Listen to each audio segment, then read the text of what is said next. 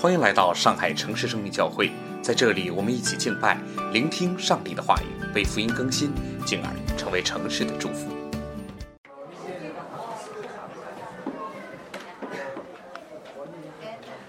大卫指着便雅悯人古时的话，向耶和华唱的流离歌：耶和华我的神啊，我投靠你，求你救我脱离一切追赶我的人，将我救拔出来。恐怕他们像狮子撕裂我，甚至撕碎，无人搭救。耶和华我的神啊，我若行了这事，若有罪孽在我手里，我若以恶报那与我交好的人，连那无故与我为敌的，我也救了他，就任凭仇敌追赶我，直到追上，将我的性命踏在地下，使我的荣耀归于灰尘。希拉，耶和华。求你在怒中起来，挺身而立，抵挡我敌人的暴怒。求你为我兴起，你已经命定施行审判。愿众民的会环绕你，愿你从其上归于高位。耶和华向众民施行审判。耶和华啊，求你按我的公义和我心中的纯正判断我。愿恶人的恶断绝。愿你坚立义人，因为公义的神查验人的心肠肺腑。神是我的盾牌，他拯救心里正直的人。神是公义的审判者，又是天天向恶人发怒的神。若有人不回头，他的刀必磨快，弓必上弦，预备妥当了。他也预备了杀人的器械，他所射的是火箭。是看恶人因奸恶而劬劳，所怀的是毒害，所生的是虚假。他掘了坑，又挖深了。竟掉在自己所挖的井里，他的毒害必临到他自己的头上，他的强暴必落到他自己的脑袋上。我要照着耶和华的公义称谢他，歌颂耶和华至高者的名。这是上帝的话。好，谢谢一通。各位早上好，再次欢迎大家来到上海城市生命教会，在周复一周的主日崇拜、周间各样聚集的方式里面一起成长。我们都希望这个成长的过程一帆风顺，但是事实告诉我们，只要有成长就有烦恼，要么因为自己犯罪，要么因为环境出了问题，而最糟糕的莫过于无过错方遭遇了冤冤假错案。明明我做的挺好的，但是别人就开始来各样的攻击我，而偏偏这样的事情还时有发生。大到有人因人因为指控谋杀妻子而冤狱十一年。要不是妻子的再度出现，这个案子还翻不了。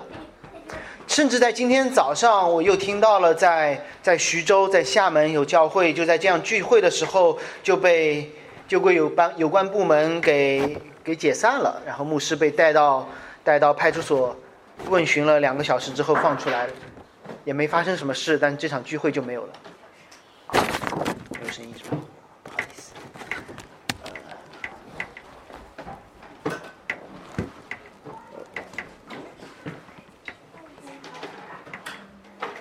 把后面的声音打开吧，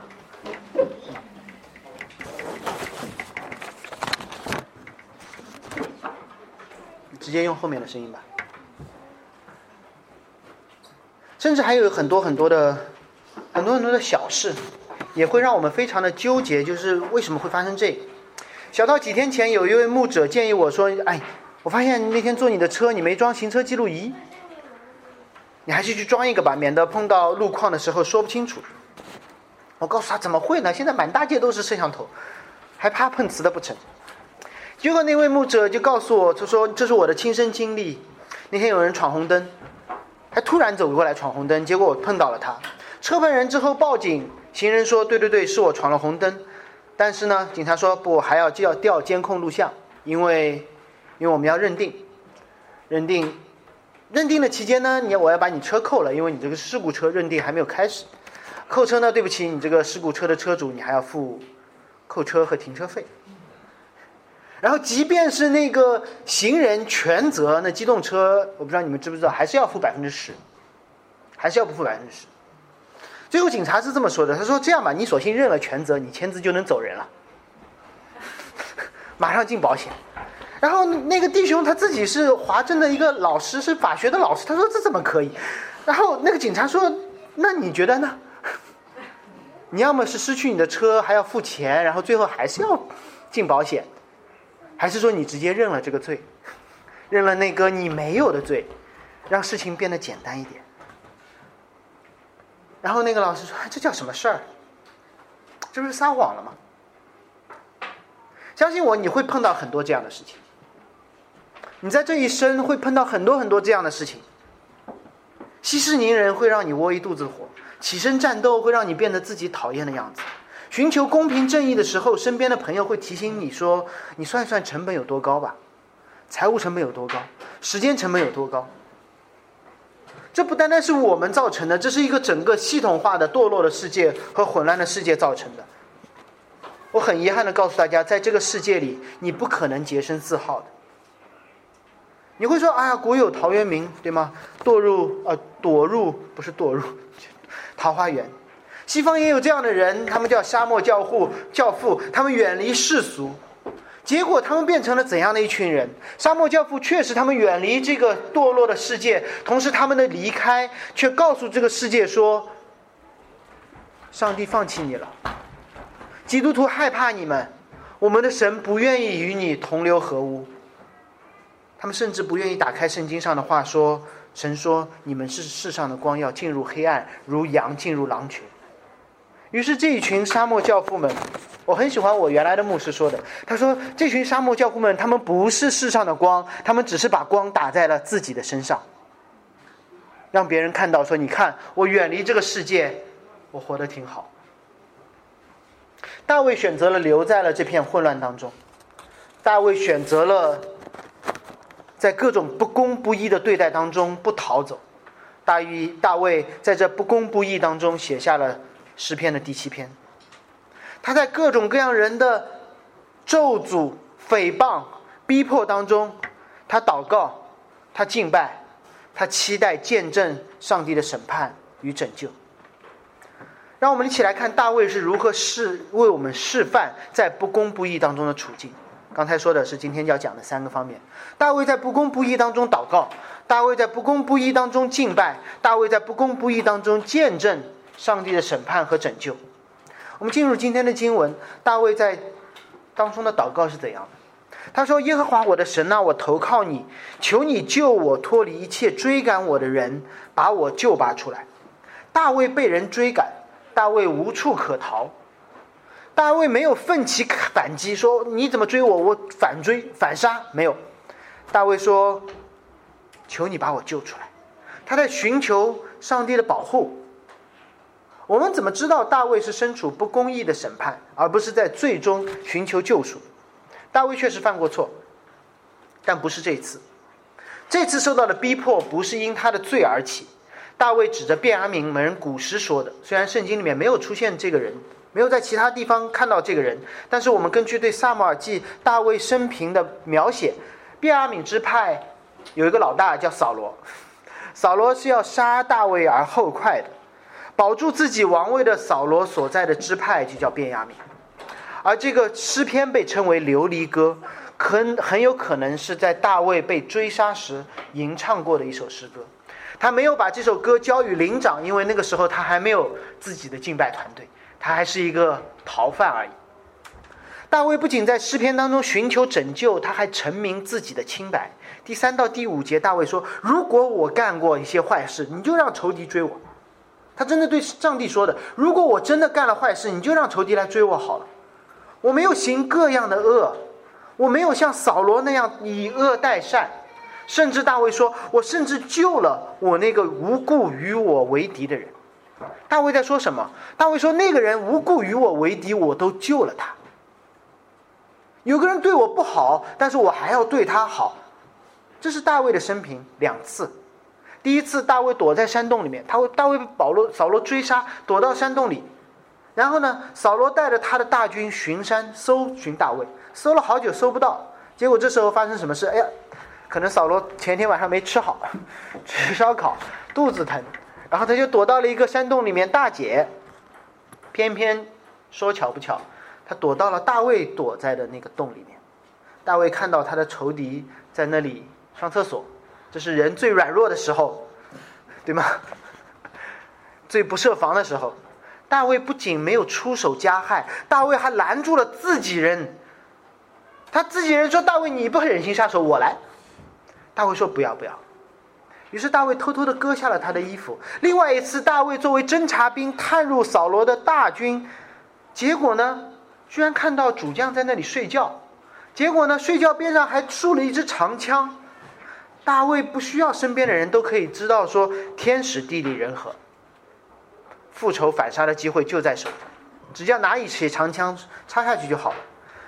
此那之后就再也没有人来追杀你，在这种时候，大卫都没有去杀扫罗。大卫知道说，上帝的审判是上帝做的，不是我来做的。上帝的审判是说，他要么寿终正寝，要么在战场上死掉，要么被神杀死，但绝对不能是我。我是被追的逃犯，但我不是那位审判者。于是大卫拿走了扫罗的水壶和长枪，留下了到此一游的记号。让扫罗都看到一个以善待恶的大卫。大卫在这里跟神说：“我真的就是这样的人。”但是还是有人继续追我。就是这样的大卫还被便雅悯人继续的追，所以大卫你说苦不苦？毫无过失，不但毫无过失，还为国家屡立战功，却遭到追杀。有机会自我报仇，但因为遵守上帝的律法，放弃复仇的机会。仇敌非但不感恩，还继续要追杀他。大卫的仇敌追杀他的方式，不是偷偷的要暗杀他，而是要私设法庭审判他。大卫说：“我害怕他们像狮子撕碎我。”这不是一个比喻，是投入狮子坑，是一种公开的死刑的处决。我们后面会在但以理书当中看到这样的方式。大卫说：“这个王已经坏到一个地步，他要公开的处决一个屡立战功的、放过他的艺人。”大卫清楚知道自己没有做什么。大卫不单单自己知道，还有其他的祭司来为他作证。当扫罗要杀死大卫的时候，有一个叫亚比亚西米勒的祭司站出来。对大卫对扫罗王说：“王啊，你为什么要杀你的仆人？”他是这么说的：“他说，王的臣仆中有谁比大卫更忠心呢？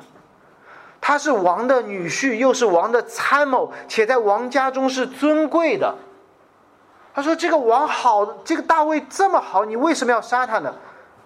大卫这个祭司说：“扫罗，扫罗，这个人你该赏不该杀？”有人知道这个祭司的下场是什么吗？他被满门抄斩了。大卫继续成为通缉犯，继续逃亡。大卫招惹谁惹谁了？他到底哪里做错了？这算什么呀？如果在座的你我，也曾经在某一些时刻自问说：到底怎么回事？我到底招惹惹惹谁了？这到底算什么呀？那么诗篇第七篇是为这样的你我这样的时刻而准备的。如果你努力自省，不仅自省，还问身边的人：“我到底做错什么？”还都找不到答，找找不到答案，那么你真的可以去问上帝，上帝就会把诗篇第七篇给你，给我们一样处境下的大卫和你我。大卫的祷告首先向神祷告，他说：“我投靠你。”原文是两个词，他说：“在你里面，我被庇护。”英文挺好的，他说：“In you。”在你里面，I have taken refuge，我已经得到了庇护。你可能已经注意到了，我在强调原文当中的这个很奇怪的时态，它是一个过去完成时，它是一个完成时，不是过去时，是一个完成时。大卫没有在不公义当中，不没有在逼迫当中说：“耶和华我的神啊，我要来投靠你，你马上把我庇护好吧。”大卫说：“我已经。”在你里面得到了庇护，大卫向神的祷告是一件已经发生的事情，神早就庇护他了。大卫在跟神祷告的时候说：“我知道，我要向你祷告来提醒我一件事实，就是我已经被你庇护了。若不是你的庇护，我怎么可能打败那个巨人歌利亚？神早就庇护他了。若不是，若不是你的庇护，这里的故事也挺好听。”若不是你的庇护，大卫怎么可能杀死万万的非利士人？神早就庇护他了。若不是上帝的庇护，大卫怎么可能躲在洞中？扫罗怎么都找不到他？一国之君的通缉令，怎么可能抓得到、抓不住他？怎么有机会让大卫写下这首诗歌？我们的祷告总是祈求将来的拯救，而大卫的祷告是首先确认上帝，你已经救过我了。我们之所以求将来的拯救，是因为我们把上帝看作一个可变的神，我们把上帝看作一个供应商，我们购买你给我我需要的服务。而大卫之所以开口，是上帝曾经的作为，是他相信上帝是一位不变的上帝。上帝曾经在我身上做的事情，会现在做，将来继续做。各种经历让大卫明白，他已经被上帝庇护了。于是大卫求上帝继续做上帝曾经做过的事情。后面两个词是将来时，后面两个词是祈使句的将来时。他说：“求你救我。”脱离一切追赶我的人，求你把我救拔出来。大卫说：“我知道你已经庇护我了，已经保护好我了，我已经在你里面变成了进入避难所的难民了。”于是大卫说：“求你拯救我，求你把我救出来。”英文很清楚，他说：“你 save，你 deliver，你救我，你把我救出来。”让追他的人不能伤害他，让他自己能够离开这个危险的地方。大卫为什么这么大胆的说：“你已经庇护我了，我现在求你救我不被伤害，求你救救我离开所有的这些不公不义的处境。”我们读圣经要以什么为基础？我在查经的时候，我在主日会经常的说，我们读这段圣经的时候，我们要以更旧的圣经为基础。我们新约以旧约为基础，旧约以旧约这个作者大卫读过的那部分旧约为基础，因为在大卫所读的不多的，比我们少很多的、薄很多的，应该是后来他是羊皮卷，不多的旧约当中，大卫看到过上帝的庇护、上帝的拯救和上帝的救出来。嗯，中文其实还挺难翻的，我说一下英文：refugee，safe。deliver 这三个动作，大卫知道第一个庇护动作已经完成了，他知道这位上帝没有变过，所以他自动的会拯救和救出来。这个动作在哪里？大卫读到过摩西五经，摩西五经的哪里？出埃及记，因为在逾越节的晚上，上帝让以色列人把羊血涂在门楣上，让每一间小屋成了被羔羊之血遮盖的避难所。那里叫 refuge，那里叫避难所，因为待在里面就不被埃及的审判审判到，走出去你就死长子，对吗？所有在埃及发生的事情和这间小屋里面没有关系，这叫避难所。上帝把以色列人，然后呢，从埃及的追兵当中救出来，他杀死了埃及的追兵，拯救了他们，然后呢，把他们一步一步带出了埃及，出埃及就叫 deliver，就叫。带出来。当我们想着出埃及记，我们就好理解什么叫在你里面。很可惜，中文和合本圣经没有翻译出来。他就说：“我要投靠你。”什么叫 in God？在你里面，在你里面，在逾越节的时候，他们在哪个里面？他们在被羔羊之血遮盖的屋子里面。圣灵那个词叫叫逾越，Passover。什么叫 Passover？即使越过去，原文当中还有另外一个意思，就叫我遮盖你，像一只鸟一样遮盖你。用的词和创世纪开篇说神的灵运行在水面上面是同一个词，是说那个审判的神既越过了他，也保护了他。审判的上帝也是保护的那位上帝，所以那间小小的屋子变成了一个避难所。那个小屋子在地理上是在埃及，但埃及发生的一切事情与这间屋子无关。这叫避难所，这叫投靠神，这叫投靠神在神的里面。这样的地方在今天也有类似。你如果关心最近的新闻，就会看到一个重大的事件，叫互关，对吧？不是互相关注，而是互相关领事馆。美国关了中国在休斯顿领事馆，中国关了美国在成都的领事馆。当中国人在休斯顿领事馆里面烧材料的时候，美国的消防员是不能进去的，这你们知道吗？因为那一间房间，它在美国，但它属于中国。当美国的领事馆官员在撤退之前整理文件的时候，接管的中国官员是不能进去的，因为当美国国旗降下来之前，那个建筑在成都，但是它更在美国，里面所有的人都会认为他们还在美国，受到美国律法的保护。你们当中许多人去南京西路梅龙镇广场八楼签证的时候，你会看到一块标语，叫什么？它叫 “Welcome to America”。但我明明在南京西路，为什么我会欢迎来美国呢？因为，因为在那里，你在美国里面，在梅龙镇广场的八楼，你既在上海，你又在美国，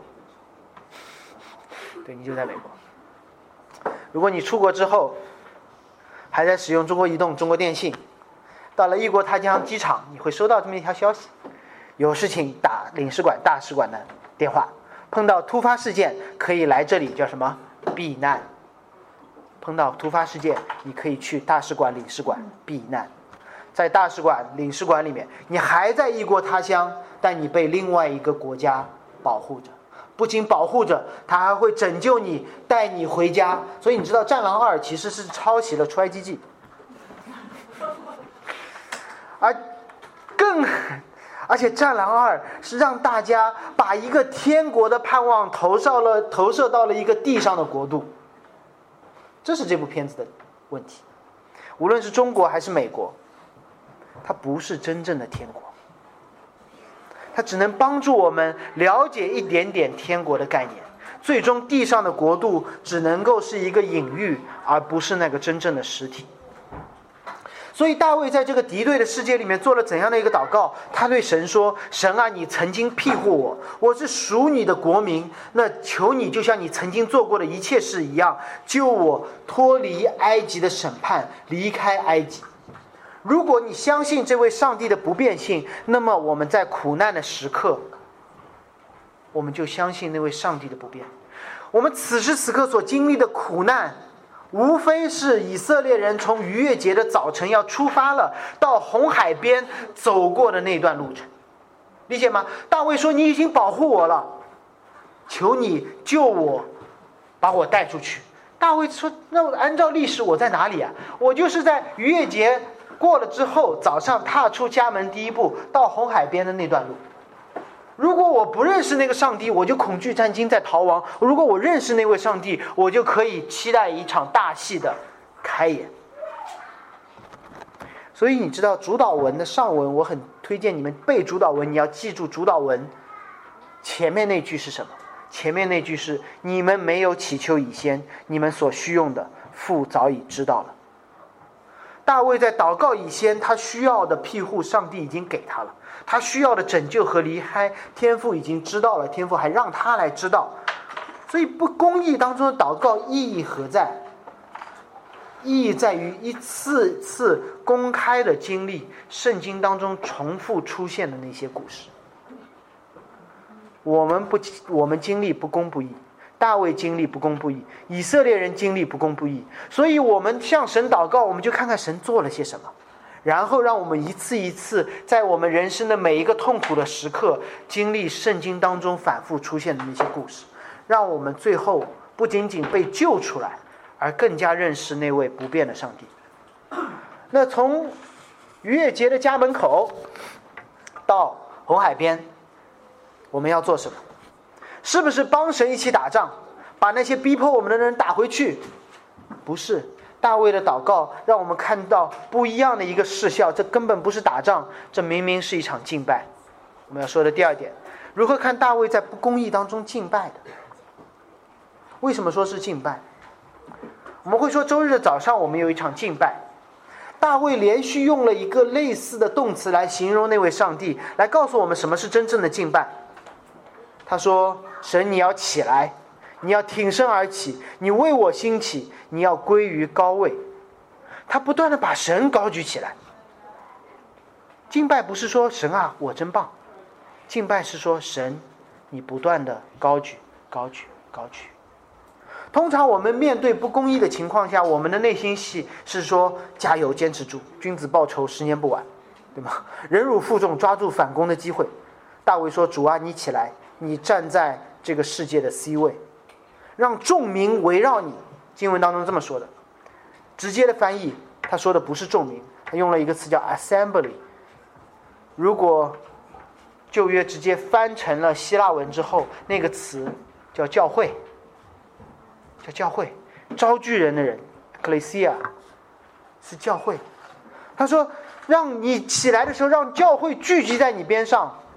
所以你知道，教会不是在新约里面就有的，在旧约里面就有。当云柱火柱在前面走的时候，一群以色列人聚集在那里，那一群人就叫教会，一群被聚集在神那里的教会。教会跟房子没有关系，跟地点没有关系，跟这个神是不是在中间，那群人是不是聚在他周围有关系。教会的聚集意味着神的名被高举。大卫没有主张自己的自己主张公义，他读过旧约，他读过旧约，知道当该隐杀死无辜的亚伯之后，上帝颁布了一个奇怪的律法，就是这条律法让大卫没有去杀扫罗。我在创世纪的系列当中讲过。当然，你们在座很多人是新新来的、新加入的，帮大家复习一下这个重要的知识点。当一个该隐杀死了无辜的弟弟亚伯之后，该隐做的事情是什么？当然，他推卸责任，矢口否认自己的犯罪现场在犯罪现场的事实。他害怕，他害怕。人为什么会拒绝？人为什么会反攻？是因为他害怕。他不仅仅害怕上帝审判他，他害怕别人来替亚伯寻仇。他害怕其他人和他一样说杀就杀。该隐害怕碰到其他的该隐，他一言不合就杀了亚伯。他害怕别人一言不合把他给杀了。然后耶和华对该隐说一句话，他说：“凡杀死你的，杀死该隐的，要遭七倍的报应，并且耶和华给该隐立了一个记号，免得有人遇见该隐就杀他。”为什么上帝没有说你活该，你杀人者偿命？上帝说没有任何人可以杀你，这是什么意思？上帝不允许有别人替无辜的亚伯伸冤，是因为上帝是唯一的那位审判者。没错，该隐正去确凿是罪人，亚伯是无辜的艺人，但是上帝剥夺了别人做审判官的资格。你可以是被害人，你可以是原告。但是你不能偷偷溜到法官的位置，去成为那个刽子手。刽子手，刽子手，刽子手啊，刽子手。如果这样，你不是成为法官，你不是成为刽子手，你就变成被告了。这叫滥用私刑。冒犯你的人会把自己放在世界的中心，成为那个审判者。没有人能够把自己放在世界的中心。上帝颁布这个不允许冤冤相报、私立法法庭的这个律法，就是为了让罪不要不断的发酵。每个人都主张自己的权利的时候，罪，你就可以想象，瞬间大家就把自己互相杀死了。我们必须承认，罪进入这个世界之后，罪人开始彼此伤害，被害人开始防卫过当，冤冤相报永不了。虽然我们承认没有一个完美的国家，没有一个完美的司法体系，但我们必须承认，因为上帝在第一起谋杀案之后就设立了司法制度和公检法体系，拿走了人彼此寻仇的权利，避免了善用滥用私刑的可能。这本身就是一个极大的恩典。这本身就在宣告，在你们所有人的关系之上，有一个更高的权柄。国家权柄再次成为了一个指针和隐喻，让人知道有一个更高的权柄，暗示了那个天上的国度。知道这是怎样的一个祝福吗？就是我们不会再防卫过当，我们不会再防卫过当。我们知道有一个公义永远在那里，上帝永远在那里。我们为什么会防卫过当？是因为我们害怕警察来的太晚呀，对吗？我们为什么会防卫过当？就是因为我们总觉得公益好玩啊。在美国的警匪片当中，常常会有这样的一个镜头：公益的、正义的复仇人士制服了大反派，正准备手刃仇人的时候，代表司法权柄的警察总是姗姗来迟。然后之后，不管直升机也好，警车也好，探照灯也好，嘣打在那个上面，然后就有人拿大喇叭喊：“拔枪放下，我们来了。”我们这时候以为反派得救了，我告诉你，正派也得救了。正派。不再会因为防卫过当、滥用私刑或者手刃仇人而沾上人的血。他这个正派终于不需要去做法官了。在不公不义当中，大卫把上帝的名高举，免得自己犯罪，这就是敬拜。我们总觉得敬拜是唱诗歌，我们敬拜是是主日崇拜，不是敬拜就是把神当神。不把自己当神，敬拜就是把自己离开自己舞台的中心，把上帝放在那个中心围绕起来，这就是敬拜。大卫祈求上帝在怒中起来，抵挡仇敌的暴怒，并且施行命定的审判。面对仇敌的暴怒，面对各样的攻击，大卫用自己曾经经历过的那段辉煌的历史。反映上帝荣耀的历史来鼓励自己。大卫说：“神，你的愤怒会去抵挡仇敌的暴怒。”大卫的信仰，基督教信仰，永远是一个历史性的信仰。刚才 Tara 说了，是一个大历史来定义我们。我们为什么说自己是中国人？因为我们被这七十年的历史定义了。我们会为什么会说自己的职业？我是一个 marketing，我是一个律师，是因为我被过去的十年的历史定义了，而我们需要被上帝的更大的历史来定义。上帝曾经做过的事情，上帝现在做的事情，上帝将来做的事情，给了我们一个身份的定义。而大卫在这里的祷告是用他曾经经历上帝的那段历史来祷告，因为上大卫曾经遇到过一个暴怒的仇敌，一个愤怒的仇敌，名字叫歌利亚。大卫的诗篇当中常常会回顾这个耳熟能详的故事，虽然重点可能不同。我们需要把自己变成大卫，才能够读懂大卫的诗篇。暴怒的歌利亚做了什么事情？我们总觉得歌利亚战斗力爆棚，但是你会发现他其实没有马上发起进攻，他在阵前开嘴炮，他在阵前秀装备，对吗？圣经从未记载歌利亚的战斗结果。他从来没有说歌利亚杀死千千万万，没有，只记载了他的实际数据。他确实长得很高大，但未必是真实的战斗力。他的铠甲很厚，但你会发现进攻的东西其实不多，全是防守的。他还有一个人专门拿了个盾牌在前面帮他防守。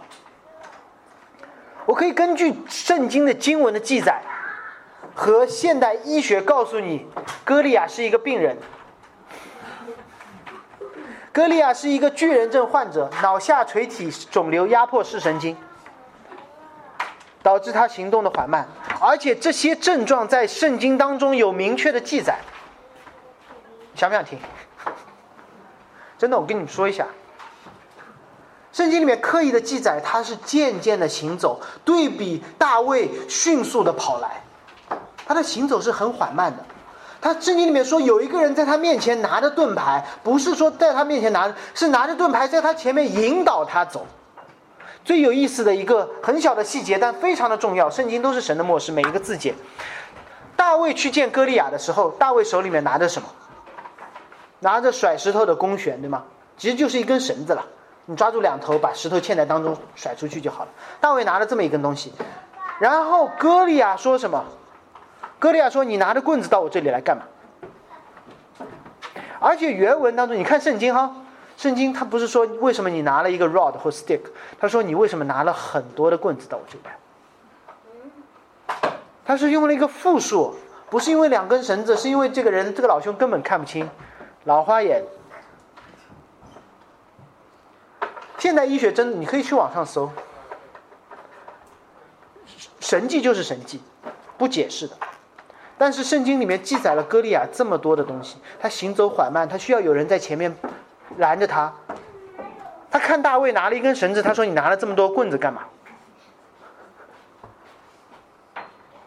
网上有一个材料，我同意。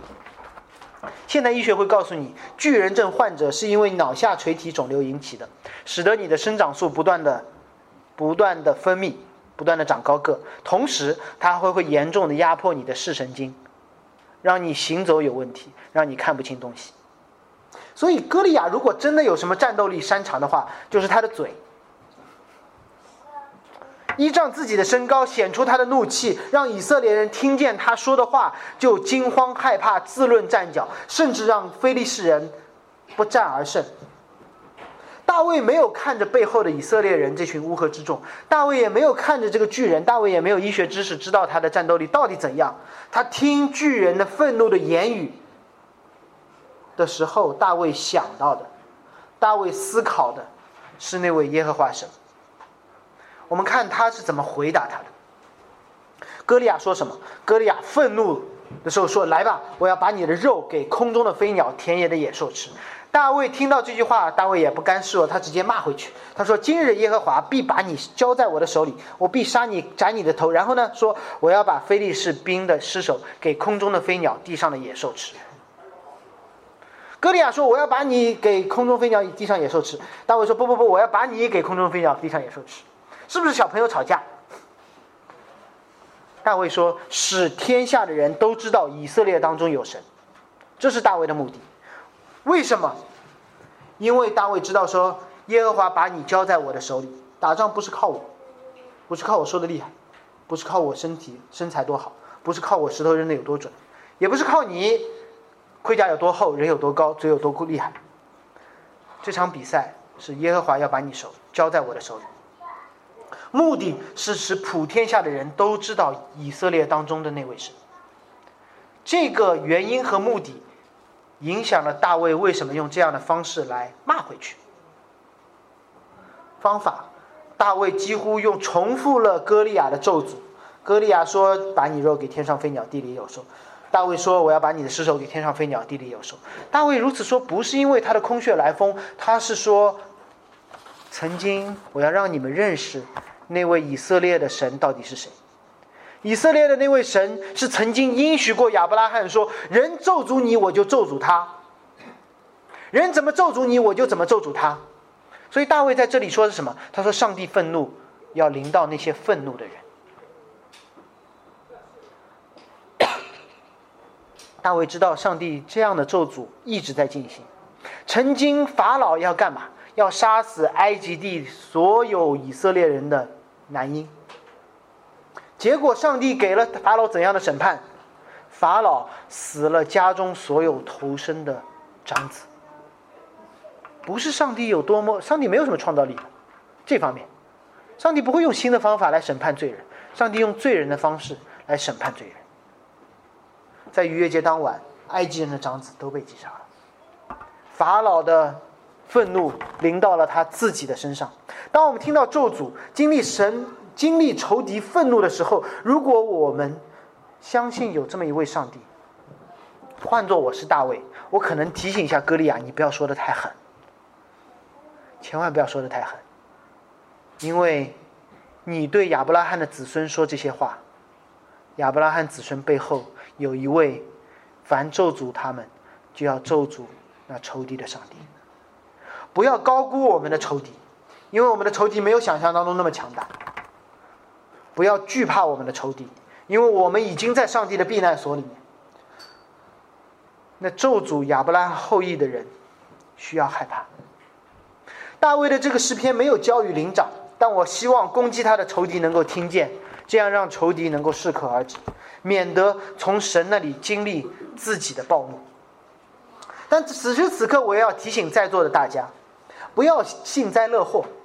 大卫的敬拜当中再次提到了上帝的属性，他说：“愿恶人的恶断绝，愿你坚立一人。”因为什么？因为神查验人的肺腑心肠。神是我们的盾牌，神拯救心理正直的人。上帝的审判不是登钉的行为。而是看人的心，受害者一样可以是内心邪恶的，也可以是幸灾乐祸的。甚至可以是以复仇心态狐假虎威的。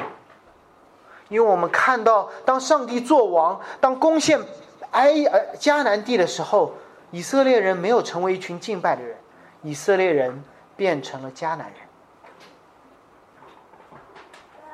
我做一个小小的测试，在这篇讲到刚才讲到现在，你心中有没有想过某一个人，是你觉得这个人总是在误会我的意思，总是在审判我，总是在朝我发脾气，总是在背后造我的谣，总是给我穿小鞋，总是把我坏里往坏里想，总是在我需要帮助的时候不给帮助，甚至落井下石。我希望他坐在我身上的这些事情，神坐在他身上，让他常常被造谣的感觉。常常被公开羞辱的感觉，常常被穿小鞋的感觉，那时候我们心中就会想：你也有今天。我告诉你，我我心中都有这样的人。那么，如果我们心中会这样想，我们需要读一下这一段：愿恶人的恶断绝，愿你坚立一人，因为公义的神查验人的肺腑心肠。神查验人的肺腑心肠，神知道我们是受害者，却一样会查验我们的肺肺腑心肠。这是每个基督徒需要去警醒的。你在教会里面经历的时间久一点，你会遇到各种各样的意料之外的事情，但不用你经经历很久，你也会碰到。比如说弟兄姐妹的婚姻破裂，我甚至回想我讲过到的婚礼当中，都已经有离婚的了。我讲过到的，成为基督徒不会让你对罪免疫，只会赋予你对罪说不的权利。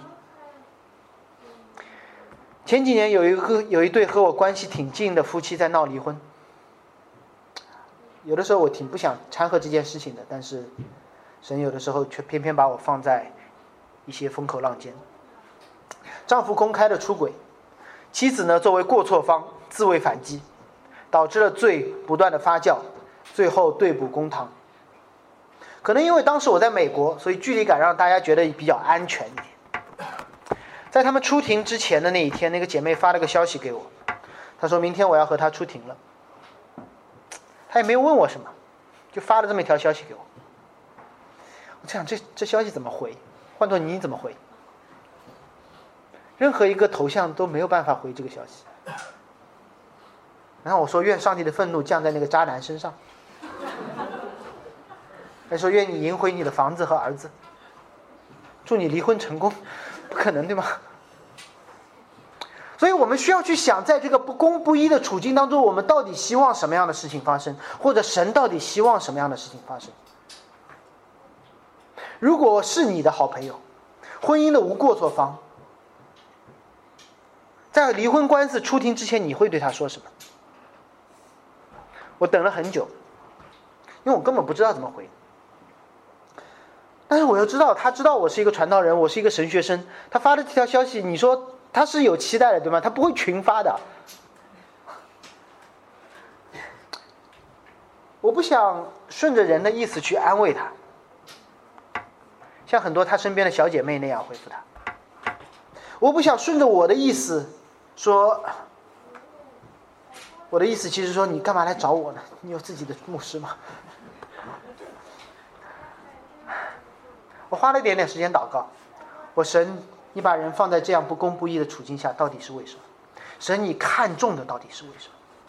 你看重神最看重的到底是什么？神到底看重的是房产的分配、孩子的归属、真相的曝光、公义的伸张，还是还是这里说，上帝愿恶人的恶断绝？上帝查验人的肺腑心肠，在圣经里，上帝用两种方式断绝人的恶，一种叫死亡，一种叫悔改，对吗？当亚当夏娃犯罪之后，上帝允许人死亡，这样你们就可以不用在恶中永生了。同时，上帝也给了另外一种方式，说你可以悔改。于是我回了那个姐妹的消息，准备这篇讲道的时候，我把它翻出来看了一下。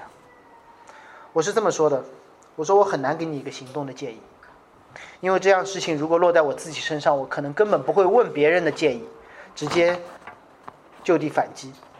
我说我也很难想象过去的这段时间里你所承受的东西是什么。我感谢你的信任。但是出于传道人，出于一个朋友，我更关心的，我相信这也是上帝所关心的，不是这个破事何去何从，不是房子到底给谁，孩子到底给谁，而是你和上帝之间的关系。说这句话的时候，其实我也有站着说话的感觉，但是正因我们都知道，人的情感比我们的认知要慢，慢是我给他的建议。最后我问了他两个问题，我说你可以想一想，不用回答我。这可能是也是我们每一个人在碰到不公不义、逼迫，却又相信有一位公义上帝时候，应该问我的问问自己问自己的问题。我问了两个问题，我说：第一，如果你的先生那时候还没有离婚，如果你的先生最后因此身败名裂，导致某些极端的事情发生，比如说他自杀了，你那一刻的心情会怎样？你是因为？他曾经是一个冒犯你的人死了而喜悦，而是因为一个神的形象死去而忧伤。你是疑惑还是无感？这是第一个问题。第二个问题，我问他：如果你的先生彻底的、公开的、有果子的悔改，你是否愿意与他回到同一间教会一起敬拜？哪怕这需要你很长时间的心理建设，你有没有这样的一个？愿意。我说这么问，是因为耶稣也曾经把许多的事情极端化，来帮助我们查验自己的内心。因为圣经说，你要保守你心，胜过保守一切。因为真正关心的，神真正关心的，不是房子，不是孩子，不是任何的东西，而是我们的心，我们的肺腑心肠。神是审判者，他负责天天向恶人发怒。我们是庇护的难民，被庇护的难民，负责保守我们的肺腑心肠。如果我们的肺腑心肠与神的心肠一致，那我们应该的期待，不是恶有恶报，而是罪人的悔改。当最后的审判来临之前，大卫在十二节开始的时候说：“若有人不回头，英文直接的翻译说：若有人不 repent。”不悔改，大卫的最后这段描述了审判的画面，以此来敦促仇敌：你们尽快悔改吧。大卫不是说哈哈你们要惨了，大卫说你们还有机会悔改。当审判临近的时候，我们首先看到的是仇敌把刀磨快了，把弓搭上了弦，不仅有刀和弓上的弦，还有当时冷兵器时代最可怕的武器叫火箭。射出去还能着火，尤其在中东地区，一着火干燥无比，就烧一大片。不仅如此，大卫还说：“试着试看，恶人因奸恶俱劳，所怀的是毒害，所生的是虚假。”大卫用了生产的动词“俱劳”，英文用英文有些版本不一样，“conceive” 说怀怀上胎了，然后后面说什么？说怀的胎是毒害。最后呢，生出了虚假。大卫在说什么？大卫在说：你们的仇敌不单枪很厉害，刀很厉害，剑很厉害，有重型武器，有大规模杀伤性武器，而且呢，你的奸恶不断的生养众多，要遍满全地了。好像魔戒里面的那个白袍巫师，不断的去生产半兽人和他的武器们，要发起进攻。他已经读过这段，他知道最大的反仇敌、最大的攻击，也就意味着最大的审判和最大的救赎要两来到。你想想，大卫在这个时候说：“你们快点悔改吧！”听上去挺不可能的。于是大卫继续描述的事态的发展。十五、十六节说，他掘了坑，又挖深了，竟掉在自己所挖的陷阱里。他的毒害必临到自己的头上，他的强暴必落在自己的脑袋上。大卫在说预言吗？是。大卫在说历史吗？也是。大卫的诗篇不仅仅是他自己的祷告，也让人看到说我们在苦难当中的祷告。需要回到上帝的历史来看上帝将要做的事情。整个圣经不是一个又一个的孤立事件，而是一个又一个被串联起来的救赎历史，让我们看到那位掌权的上帝，不变的上帝，历史的书写者。什么是挖了坑自己掉进去？是旧约当中约瑟的哥哥们把这个弟弟扔进了那个干旱无水的深坑，说这个人饿死算了。结果呢，他们集体掉在了一个更大的深坑当中，天不下雨，地不出产，他们要饿死在他们的家乡了。这是大卫所听过听到的故事。后一个什么叫强暴落在自己的脑袋上？不是大卫听过的，是大卫经历的。对面骂阵的歌利亚，全副武装的非利士人。大卫说：“耶和华使人得得胜，不是靠刀，不是靠枪，你别整那些没用的。”然后许多人知道这个故事，小朋友们也特别喜欢，对吗？这个故事，非利士人迎着大卫，大卫跑向歌利亚。所以你看，圣经真的是挺。挺强调这些的，他讲的是菲利士人把方向转向大卫，大卫就冲过去了。为什么呢？因为那个人巨人症嘛，看不清嘛，所以动作很慢嘛。拿了一个盾牌的人在前面慢慢的走，慢慢的走。但是大卫迅速的跑到了射程之内，掏出了一个算不上武器的石头，牧羊人的工具，赶羊的工具，对吗？扣在了石头上，然后扔过去。然后正中目标，歌利亚应声倒地。经文是这么记载的：他说，大卫用机旋甩石胜了那非利士人，打死他。大卫死了啊，不是大卫死了，歌利亚被打死了。完了吗？没有完，他继续描述着这个巨人的死亡过程。大卫说：“圣经说，大卫手里面没有刀，大卫就跑过去，站在非利人士人身旁，看了一看，哎。”从他的刀中刀鞘当中拔出刀，杀死他，割了歌利亚的头。众非利士人看见他们讨战的勇士死了，就逃跑。这段历史是萨马记上记载的。圣经没有讲清楚到底歌利亚什么时候死的，但他描述的一个过程就是大卫扔了一个石头过去，然后他就倒下来了，面朝地。然后呢，大卫又走过去，拿了歌利亚的刀，斩了歌利亚的手。许多学者会讨论说，歌利亚到底怎么死的？是被石头打死的，还是斩首死的？石头打的时候，到底是打晕还是斩打死？这不是圣经作者和圣经读者关心的问题。我们之所以关心，是因为我们这个时代有一个东西要填，叫死亡证明。某人某年某月某日某时某分怎么死的？死于死因是什么？那个时候没有。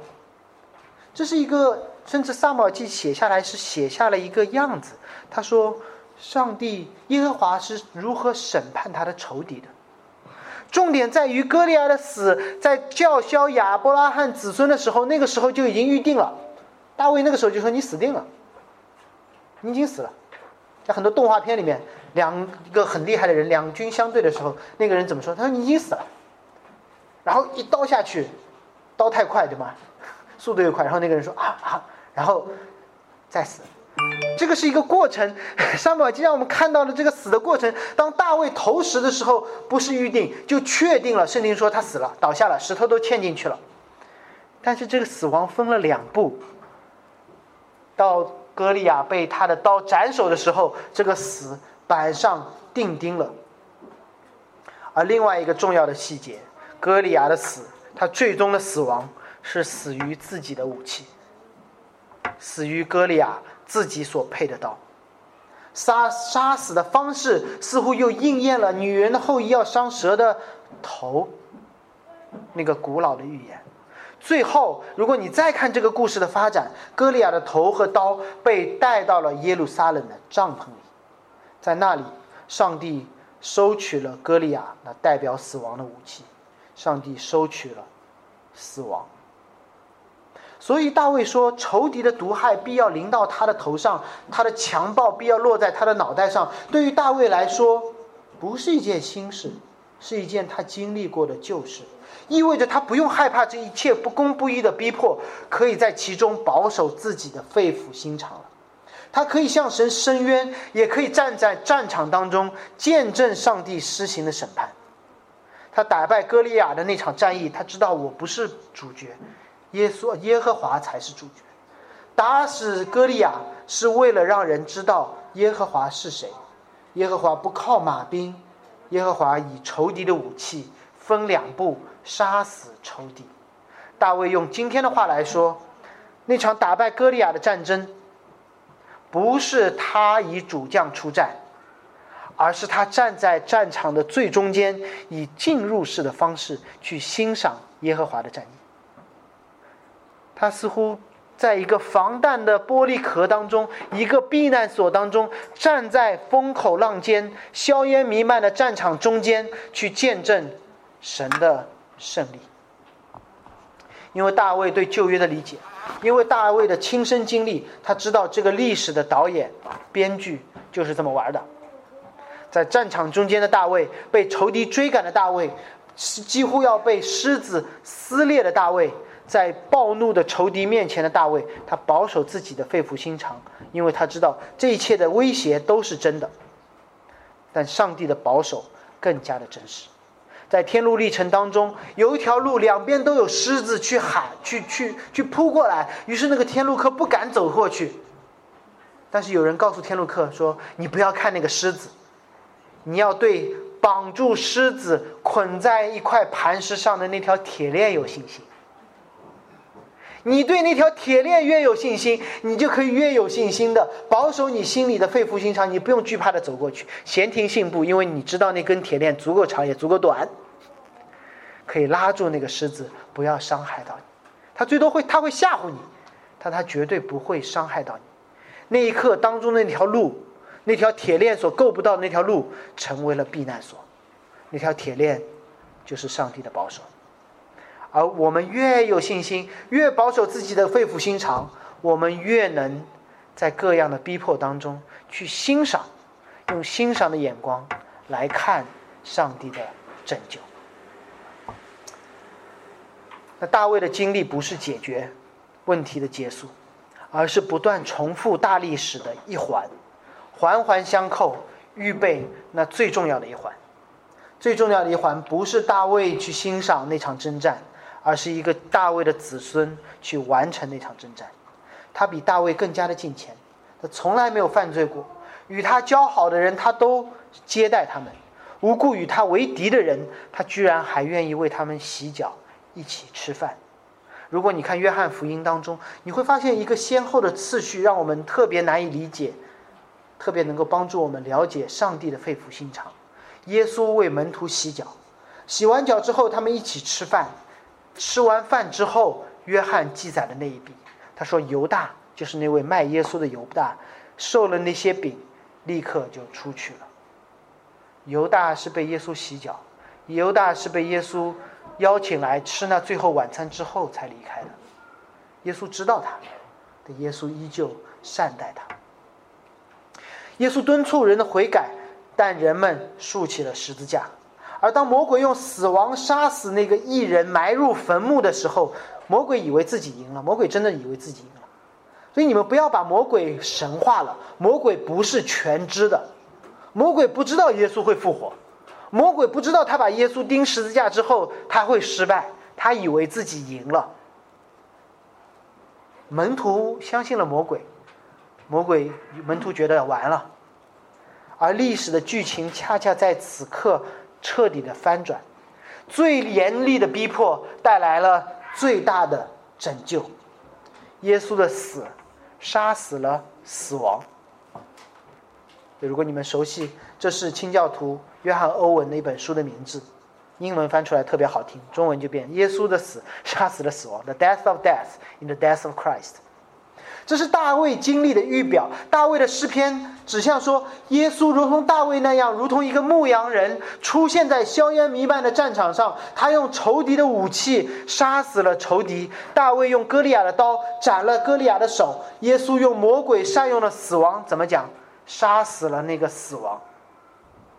耶稣进入了死亡，耶稣死里复活，让死亡无效了。我举一个简单例子。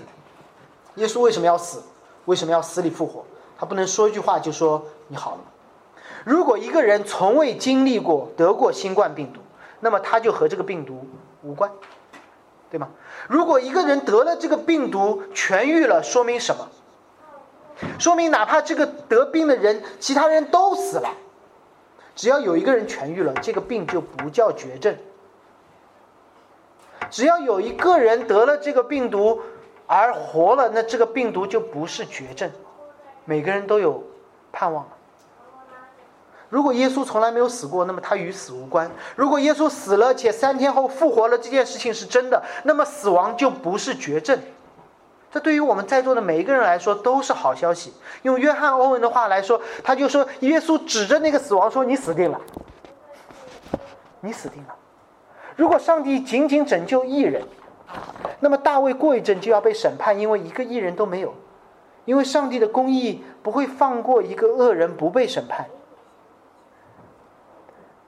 但因为上帝的有拯救，他要拯救那些无故与神为敌的人。”怎么办？只有一个办法，不是我们被仇敌追上，而是那个拯救主动的追上我们。耶稣主动追上了仇人，他主动的进入了狮子坑，主动的承担了仇敌的暴怒。耶稣没有跑，耶稣跑了，我们都死了。他主动的让上帝对仇敌仇敌的审判倾泻在他自己的身上，就在十字架上。上帝的公义得到了满足，义人的血成为了逾越节的血，庇护了所有被罪追上的人。那些被罪追上的人，被上帝的恩典追上。上帝进入了罪，不是因为他陷入最终，而是他要追上那些在最终疲于奔命、疯狂逃跑的人。那么，在我们这群人的历史里，我们在哪里？大卫期待恶人最终反击，和上帝最终的审判，这一切我们都一起见证了。大卫的期待是我们的历史，理解吗？大卫期待说：“神啊，神啊，你来审判罪人，你来拯救这最终在在痛苦当中的我。”这一切，大卫的期待是我们的历史，那就是两千年来。基督的教会所传的那个福音，就是全体人类集体的恶，把一个艺人钉上十字架，看上去是恶最终的胜利。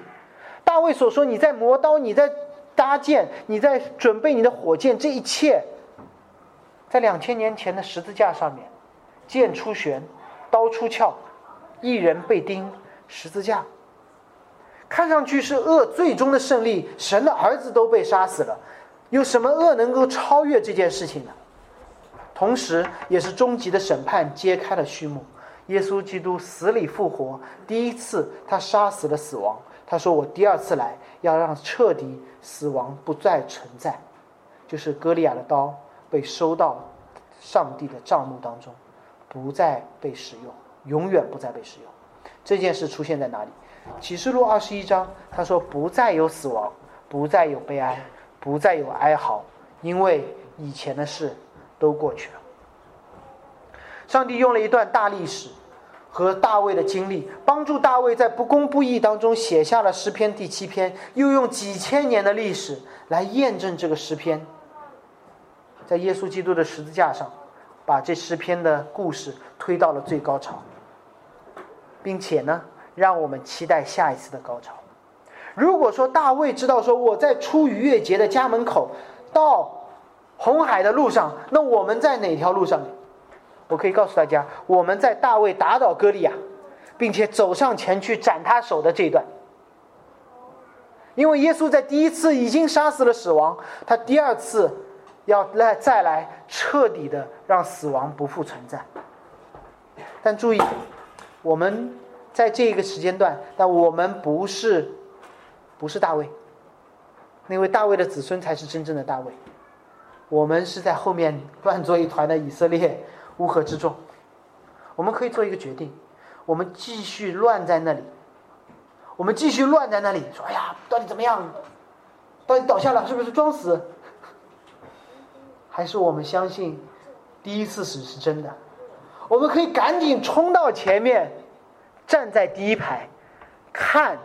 大卫真正的斩掉歌利亚的手，站在第一排，去等待耶稣基督的降临，这就是教会。